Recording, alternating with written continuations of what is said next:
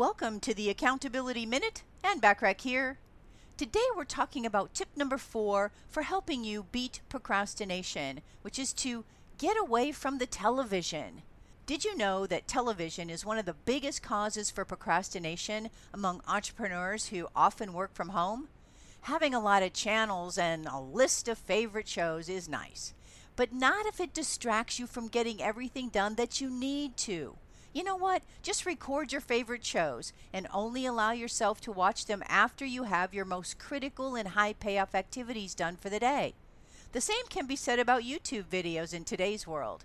I have a client who sometimes spends two to three hours in the middle of the day watching entertaining YouTube videos instead of doing his high payoff work that will help him generate revenue.